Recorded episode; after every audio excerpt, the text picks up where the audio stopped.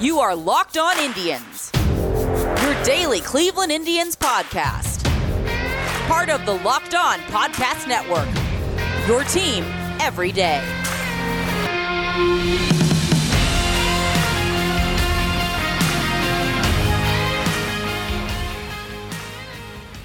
Hello, everyone, and welcome to Locked On Indians. I want to thank you for making Locked On Indians your first listen today and every day, free and available on all podcasting platforms, apps, sources, uh, radio transmission somewhere, maybe even who knows. I am Jeff Ellis. If this is your first show, I used to be the lead MLB draft and prospect analyst over at Scout and 24 7 before Scout ran out of money and 24 7 got rid of baseball. Now, I'm primarily locked on. Occasionally, you can find me when I do feel like writing about the draft over at my blog which is NFL or NFL, nope, MLB draft uh, now.blogspot.com. I was jokingly thinking to myself today, uh, you know, I feel for every Browns writer right now because now they know what it's like to be an Indians writer. The team is having the most success it has had uh, in decades, and everyone is just so focused on the negative, including sometimes the writers. Because I'll be honest with you, you get uh, why does Skip Bayless exist? Why does he make more money than like most uh, sports commentators out there. Negativity sells, and that's what we are constantly seeing. I mean, it's Tony Grossi has made his entire career off of negativity sells. That is his whole shtick. So uh, if you're out there and you're feeling it, I'm sorry. Uh, I I still like this Browns team. I still like the talent being put together on the field. The fact that we're getting mad uh, I know this is locked on Indians, so I'm not going to go any deeper in that. But it just it's amazing to me right now. But I feel for Browns writers. I feel for Jeff over at Locked On Browns. Still a successful run. this is what I'm so used to seeing as someone who covers the Indians, where it's we are coming off of. Let's be honest, we are coming off of. We're not coming to. We're coming off of the most successful recent run in team history, and uh, still very negative outlooks from many, and I know I get accused of being negative, but still, let's. I just want to point that out there. Zach Meisel has a great piece on Ruben Niebla. If you have the Athletic, go read it. If you don't, well, you know, I I pay for the Athletic. I'm going to be honest. That is something I pay for. I enjoy the hockey content on there. I enjoy uh, the NBA content, and I enjoy the baseball content. I don't get as much into the football on there, but I do enjoy a lot of the other pieces. That's part of the reason why I pay for it. So I recommend going and reading that. If you want more Ruben Niebla talk, I am going to be talking with Javi from Locked On Padres tomorrow. Originally it was going to be tonight. Instead, it's going to be tomorrow. Uh, you're going to hear me talk about the former left-handed reliever slash outfielder uh, from Azusa Pacific. We're going to go deep. I have all of the stats and numbers pulled up. So I, I pre-prepared for that show. Today, I'm going to be honest, we're winging a little more than normal. My, my notes were in preparation for that talk.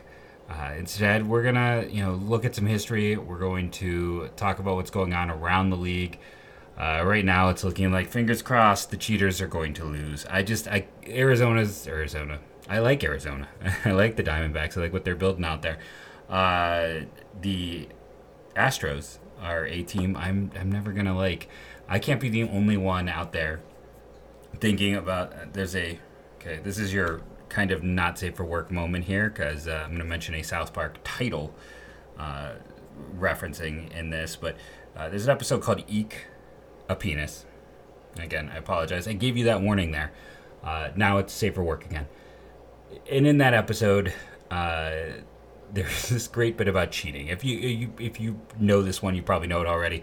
But all I could think about all day was like the whole bit about Bill Belichick and cheating, and like and the one time they didn't cheat, they lost. And uh, I don't know why I'm trying to do the uh, the accent that Cartman does, as it's kind of uh, not great for me to even attempt that. But uh, move beyond that. You know, he's making fun of the movie Stand and Deliver, the Edward James Olmos uh, movie, and combining it while making fun of uh, people cheating in America. And you know, the Astros, after all their cheating, to lose like they are, it's it, it just I'm enjoying it. I am enjoying the Schadenfreude of it. I am sorry, I am. And I do feel bad for the fans. I'll say that again because it's not like the fans cheated. The fans have this very complex feeling now about the championship they won and its taintedness because it is 100% tainted. Uh, and but for that organization, I am so happy.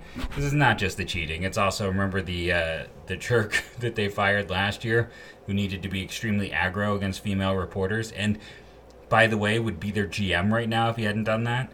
Uh, there's a lot of things were going wrong in that organization that went beyond the cheating, but that's just part of the part of the you know the, the tip of the iceberg, as it were.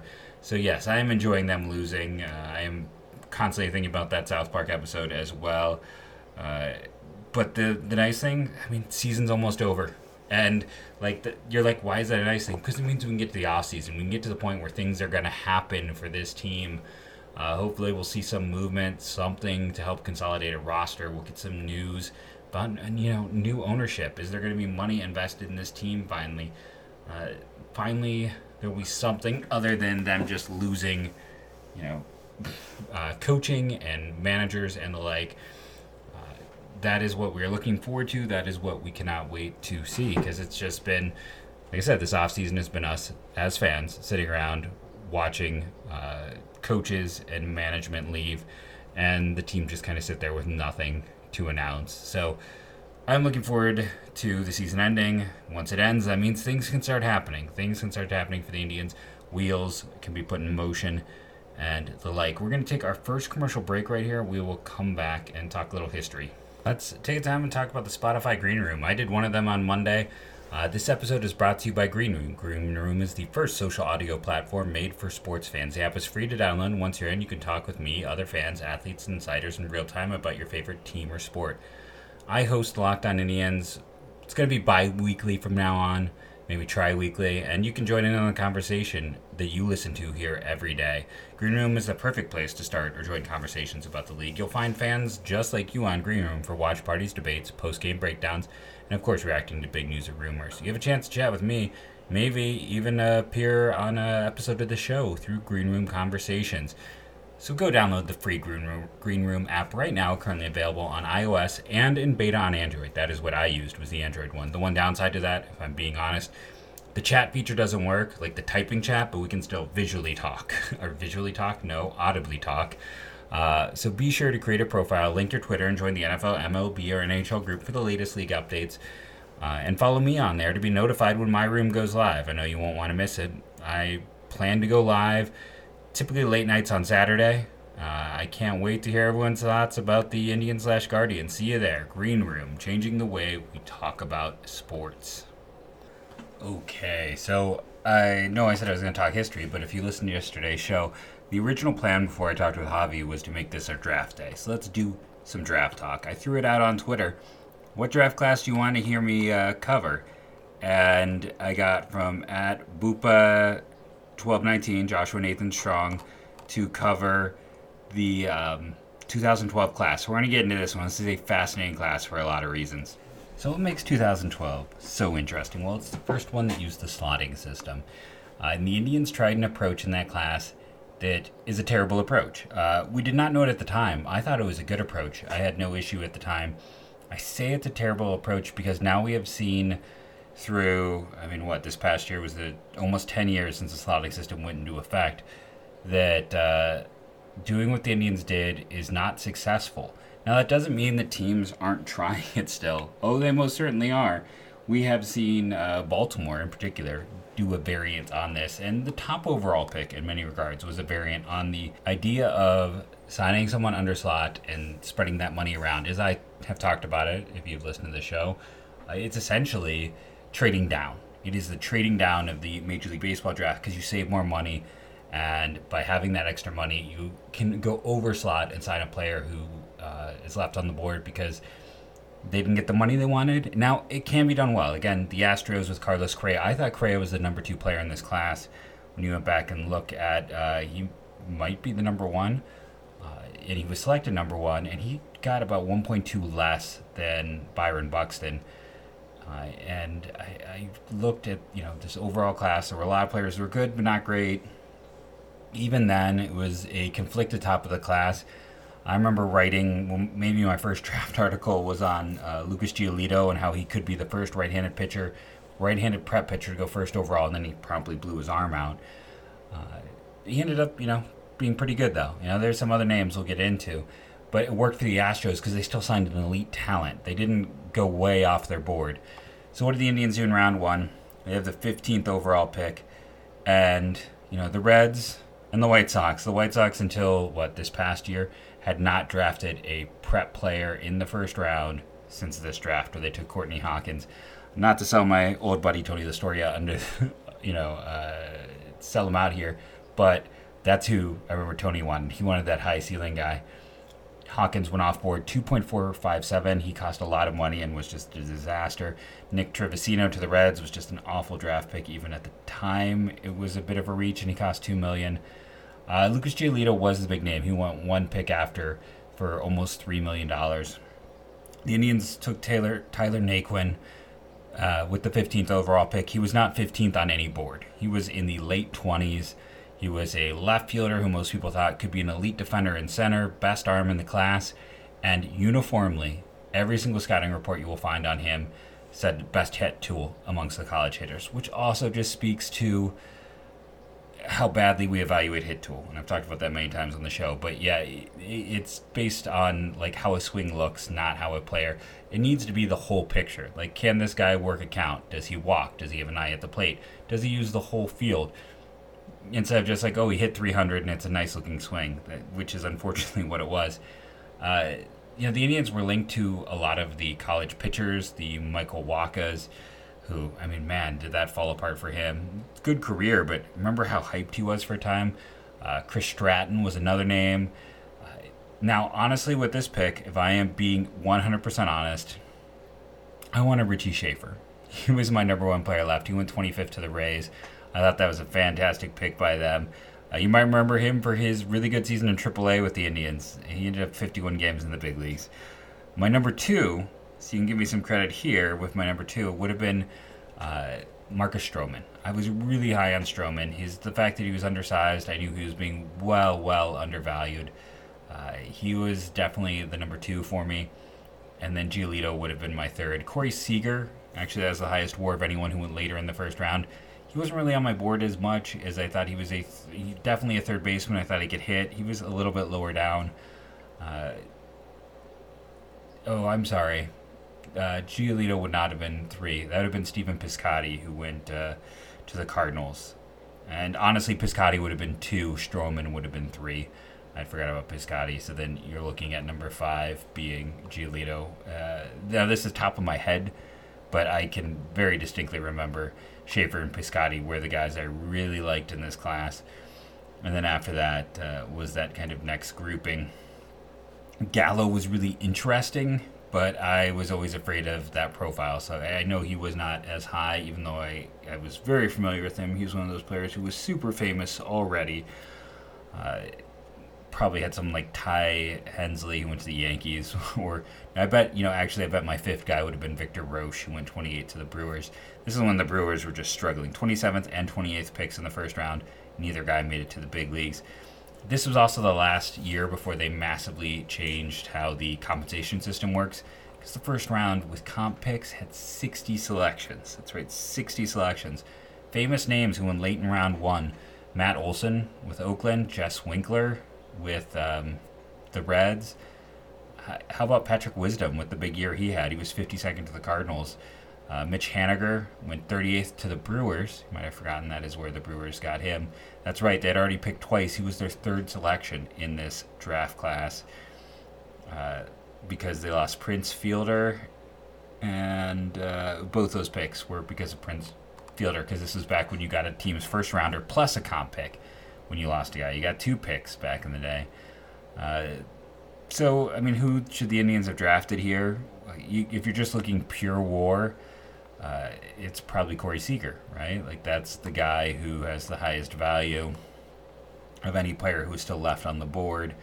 Uh, one could make a case for you know a Stroman or a Matt Olson, but the reason you're making that case is because Seager is already a free agent and uh, Olson has more years of control, and that's just because it took Olson longer to hit the big leagues. Uh, Jess Winker, same deal. So it's uh, we even had an Ohio kid it's been a while since we had an Ohio kid in the first round. Matt Smoral went to the Blue Jays at pick 50. He was from Solon High School. Uh, Vergara, who went to Tampa in round two a few years ago, and since then, it's been very quiet in the Ohio high school ranks. But yeah, the uh, Naquin, and the big thing here is he cost $1.75 million.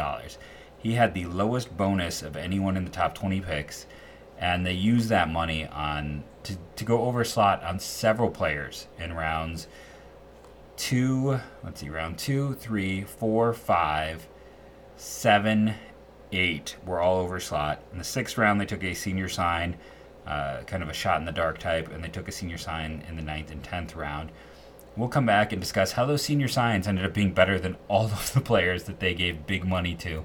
Uh, and of course, the great turn of effect, and how they ended up with some of the least successful picks they have ever had in those rounds, even though they paid them big money. And then the senior signs who got you know the smallest amounts possible gave them you know the most production in this class. Listen, I love Thanksgiving. All the good foods and treats and plenty of them, but maybe you want a yummy dessert, but one that isn't so full of calories and sugar? It's a perfect time for Built Bar. Built Bar is the new holiday dessert. Feast on something delicious and feel good about it.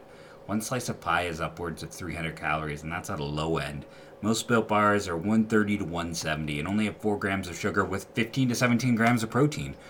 Replace the coconut cream with a coconut built bar, or go for a raspberry built bar instead of one of those berry pies. Lots of good flavors. Replace any pie, and if you act soon, pumpkin. Low calorie, low carb, low fat, high protein, covered in 100% real chocolate. Built is a great option for when you're hungry.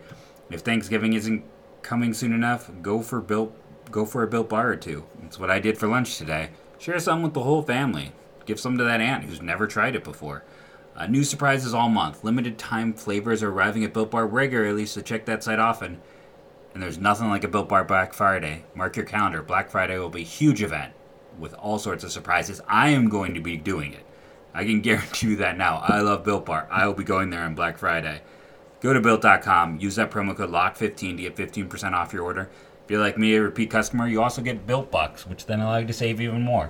Go check out Built Bar for yourself today. Bet Online is back and better than ever. A new web interface for the start of basketball season and more props, odds, and lines than ever before. Bet Online remains your number one spot for all the basketball and football action this season. Head to our new updated desktop or mobile website, sign up today, and receive your 50% 50 welcome bonus on your first deposit. Just use that promo code LOCKED ON to receive your bonus. From basketball, football, baseball postseason, NHL boxing, and UFC, right to your favorite Vegas casino games and poker. Don't wait to take advantage of all the amazing offers available for 2021. BetOnline is the fastest and easiest way to bet all your favorite sports. Bet Online, where the game starts. So the Indians had big savings in round one, and I really liked second round pick Mitch Brown. It just didn't come together for him. Uh, he was a player who had some first round hype. You know, dad was a power lifter. I thought that was a great story. Cold weather arm from Minnesota. He really liked those Minnesota arms for a while. He was a little bit undersized, but he was like the safe prep guy. And then he just, it never came together. He, he started to miss some bats once he moved to more of a relief role. Uh, 2018 was his last year in the organization. It actually was not bad in 2018. In 41, 45.1 innings, 1.99 ERA, uh, you know, walk, uh, strikeout per nine of 10.3, but what did him in? The walk point nine of 7.1. For his career, his walk rate was 5.3. He could just never get that control down enough to be reliable. And that's, you know, the control was an issue. He moved into the pennant, became a bigger issue for him. Uh, and that was unfortunately all they wrote. Who could they have gotten in round two? I mean, that's that's always. Do we really? Yeah, you know, we have to tread those dangerous and sad waters. Top pick in round two was Alex Wood. That's who the Indians could have had. Carson Kelly uh, is your number two guy. Tyrone Taylor with the Brewers is probably who I'd put three right now. Uh, going down through the list, you're like, well, there's got to be some guys who you know could break out. You know, a lot of players have played, but uh, not a lot of guys have played great. So it's not a big loss. The second round was kind of an ugly round in general for this draft class. Once you get past Alex Wood, and, and Wood's battled health issues his whole time. They say big money, and maybe you know one of my favorite picks, one of the best people they drafted was Kieran Lovegrove. Uh, he's been in the news always for something good. Originally from born in South Africa, uh, had a charity to get uh, baseball equipment to you know uh, poor kids, kids who came from less means. A lot of things that like recently came out. Um, you know, I'm not gonna. I can't remember exactly what his sexuality label was, but that was the most recent talk with him. Uh, I believe it was bi, but it could be wrong there. Uh, again, third round, Edwin Diaz of the Mariners is your top pick. Tom Murphy, the catcher. I really liked that selection at the time. Uh, to the Rockies, Andrew Toles, who that's a sad story. Isn't he the the guy who like was successful for the Dodgers, but then it, it ended up like had some mental issues. Oh, I really hope I'm telling the right one. Yeah, and then he, you know, he he was a very successful player and ended up living on the streets. There's stories you can track down. It, it's extremely unfortunate. Again, not the most successful round. So hey, the Indians got that going for him. It's not like they could have really hit on a lot here. Uh, unfortunately, Lovegrove, you know, he's hasn't given up the dream. He was pitching in the minors this past. I think he finally did retire this past year. Again, the command was never quite there. They couldn't, and that's one of those things we now see them intentionally targeting guys with good command. That is harder to fix than anything else. D'vone McClure. This was when the uh, the Indians like to draft Arkansas talent, guys from Arkansas, and players that were committed to the University of Arkansas. Here was that high upside guy and from Jacksonville High School in Arkansas.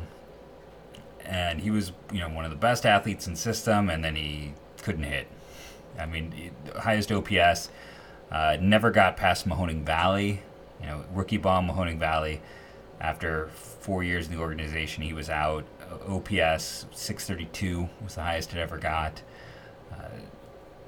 Just had all the tools but couldn't put together. And when you look at him and Dylan Howard, those were two. I mean, uh, McClure was the third highest bonus in this draft class after Brown and Naquin, and uh, he didn't get very far. It was one that that was a stinger there. Round three, uh, sorry, round four in this draft class.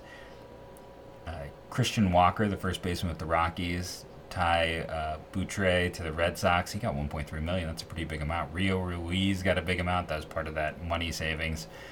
Uh, again, not the most successful round so far. This draft class after that first round, but that's also 60 picks in the first round means kind of all of these picks are essentially a round later than they would normally be. Uh, moving on, uh, Dylan Baker. We still don't really know what he would have been like if dude could have been healthy. Uh, he was. You know, threw really hard, then got hurt and missed all of 2016 and was not quite the same guy. Uh, independent baseball this past year did spend some time in the Reds organization. He could miss bats. The walk rate wasn't as bad. Uh, you know, under four for his career. Just health. Health is what held him back. In overall, uh, originally like from Alaska or pitched in Alaska. I'm trying to remember. He had an Alaska connection. So the fifth round uh, is one of the best in this entire draft class. Outside, you know, it's after you get past the first round. This is definitely the stellar. Chris Taylor uh, went to the Mariners. Max Muncy went to the Athletics. Mallex Smith went to the Padres. Ross Stripling to the Dodgers. Austin Nola to the Marlins. Tyler Duffey to the Twins. I mean, those are all guys who have been contributors uh, to major league teams, and you can go through with other names as going down this list, but. Uh, yeah, I mean that's that's one of the, deepest, best groupings we have had overall. That's the second best class in this entire class. Uh, the sixth round, the Indians take a senior sign because they got to save some more money. They've given all these high signed guys, so they, they draft a guy who you know it's kind of a punted pick because you're only giving him ten grand, which is almost as small as you can get. Uh, they're just they need to save that money for other players, so they're punting this pick when they draft Joey Wendle, uh, best pick in the entire round.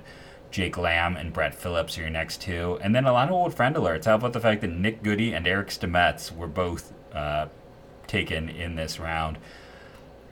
A fantastic pick, one of the best six round picks in the history of the Indians organization. Uh, one of the best senior signs, one of their best recent draft picks in general. Unfortunately, he never played for them. Uh, it's it's its own situation that we can spend all the time we want to on it. Uh, I mean, 11.3 WAR. I mean, this entire draft class, the rest of this class produced four WAR. Uh, he has blown the rest of it out of the water. It's it's unfortunate. They come back in the seventh round with Josh McAdams. He had changed his last name after being drafted. I can't remember what it was when he was drafted. Jacob Stallings, Kyle Barraclough, and former Indians short time guys you might remember Andrew Velazquez, the shortstop, and Hoby Milner, who was a reliever, also taken uh, in this round uh, McAdams, it was it was not good. He's another one, two hundred fifty thousand here, and I don't think he ever got out of like he um, he did get to Lake County, but he was a player that you know his minor league WAR was five nineteen or minor league WAR, minor league OPS. Uh, athletic, big power potential, just could not get it together. And it was a relatively quick in and out of the Indians minors with him. And I, I mean, I was. This is the thing. This draft class, I was so excited for all of these picks. It just, it was a lot of that though. It was a lot of like, oh, this is interesting. You know, struggles in the low minors. Uh, Drew Steckenrider of the Marlins, uh, now with the Mariners. It's two picks from the Marlins to the Mariners uh, in this draft class, but he is clearly the top guy here. In the ninth round, they take Jacob Lee for he gets uh, two thousand five hundred dollars. Uh, very cheap senior sign. They needed that money again. You know, he was he was a good uh, good soldier in the uh, for the Indians through the minor leagues. Pitched at a lot of levels, up and down and all over. Best war in that class, Nick Wittgren. Uh, Joey Rickard is number two, the former Rule 5 pick. And then wanted to look here, Rowan Wick, who, and I wanted to look him up because I've talked about him as a potential trade candidate from the Cubs. He's the third best pick, went to the Cardinals, was drafted as a catcher, which is always interesting to see that in general. Michael Roth went in, uh, went this round to the Angels. He had been a he had one of the most decorated college pitchers at the time. Went back to school. He nearly signed with the Indians after being a junior. So I wanted to comment on him. And then the 10th round, another senior sign, Josh Martin gets $500,000. Josh Martin nearly made it to the big leagues with the Indians. He was a Rule 5 pick to the Padres. I feel bad for the guy that he did not get across that barrier, that he did not get into the big leagues um, with any team. But to get as far as he did, get as close to be a Rule 5 selection, that's great. How about the fact that Paul Sewald went to the Mets and got $1,000? That's it, $1,000 uh, had a great year this past year with the Seattle Mariners. That's like two of their massive pen pieces right there, taken in this draft class. That's just kind of cool to see. Uh, those players who overcome, so you got to feel good about that. Uh, who else made it? Louis Head. We were talking about him this year because he was pitching the big leagues uh, this past season. I'm trying to remember with who that he reappeared with Tampa. That's right, he reappeared with Tampa he just never gave up the dream. After he left Cleveland in 2018, was in the Dodgers minor league system with Tampa this past year and got up to the big leagues for 27 games. That is awesome. At the age of 31, that is fantastic. Like Head was one of those guys, was always around. Another great organizational soldier. Good for him. I, am very happy for him. Uh, and the numbers were not were strong. Like I don't think I think he probably is gonna survive their 40 man situation though it is bad there. So if there's a place where someone wouldn't survive, it's there. So I just realized I missed Caleb Hamrick, who was the Texas righty a lot of people really liked in the eighth round. Uh, that it just it didn't work out for him either. Did not get very far in the system. Uh, just completely moved past him.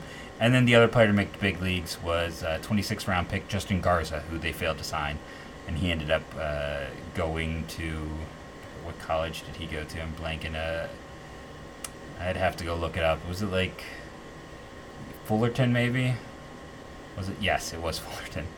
Oh, the useless information in my head. Uh, but this is one of those classes too. Like normally, there's a few big names in here, like Paul Hendricks, Corey Raley. Raley was interesting as like a football player.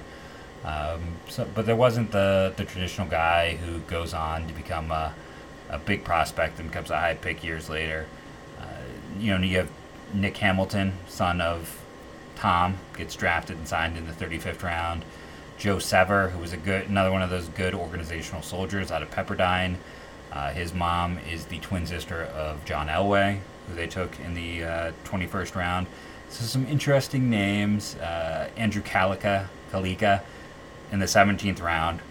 He's the first player who doesn't sign in this class. They would redraft him as a senior in the 11th round trying to remember where he went to school, and then he like would get all the way up to Double A, uh, work his way through the minors, and he was a smart kid.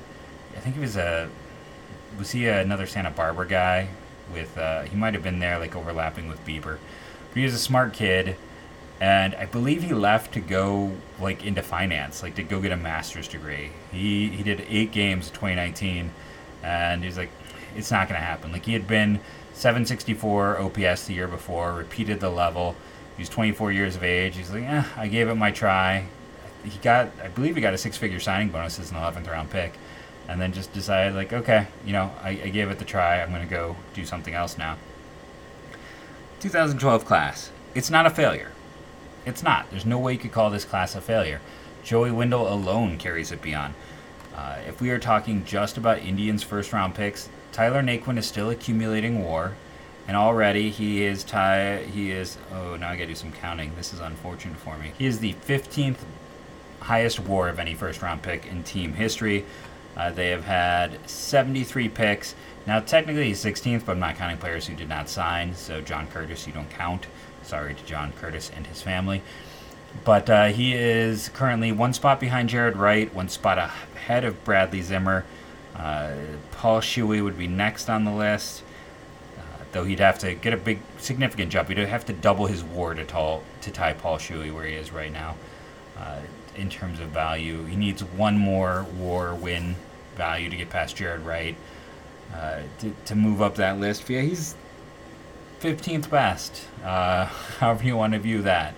Uh, it's it's not ideal, but it could be worse. The rest of the picks, you know, it, it's definitely lesson learned. I think that is what you look at this. This is because that 2011 class is a phenomenal class. It's one of the best in the Indians history. After years, frankly, before Brad Grant kind of took over the. I mean, it had been a disaster under Shapiro. There's no other way around it. And under Hart, it had been awful as well. Those two guys could not draft, and the people in place, the drafting was not strong. And the 2011 class was great, and they started to change their approach. Uh, they and they would do more so of that. But you also see the change in just like okay, they drafted a lot of electric and interesting arms with control issues, and now they don't do that anymore. You can see how things have adjusted and changed over time. Uh, he said Wendle makes it a solid class. Uh, they don't really have too much. It's Wendle and it's Naquin and really nothing else in terms of who provided future value uh, to teams. You take it, you'll take two uh, multi year major league contributors in a draft class. I know it's weird to say that when they have like 40, 50 selections, but especially because of the time, you know, 12 of those selections weren't going to sign anyways. Uh, it's an improvement over, definitely an improvement over what you saw in some of those other classes that we'll eventually dig into. But yeah, it's it's hard to get past the fact that the Joey Wendle of it all I've been Jeff Ellis. This has been the Locked On Indians podcast. Remember, rate and review, download daily. I want to thank you for making it your first listen today and every day, available on all podcasting platforms. Uh, go check out Locked On Browns. I gave Jeff and Locked On Browns a shout out earlier today. They are dealing with things I've had to deal with for years about a team that uh, that people want to rip apart, even when it's doing the best it's done in a while.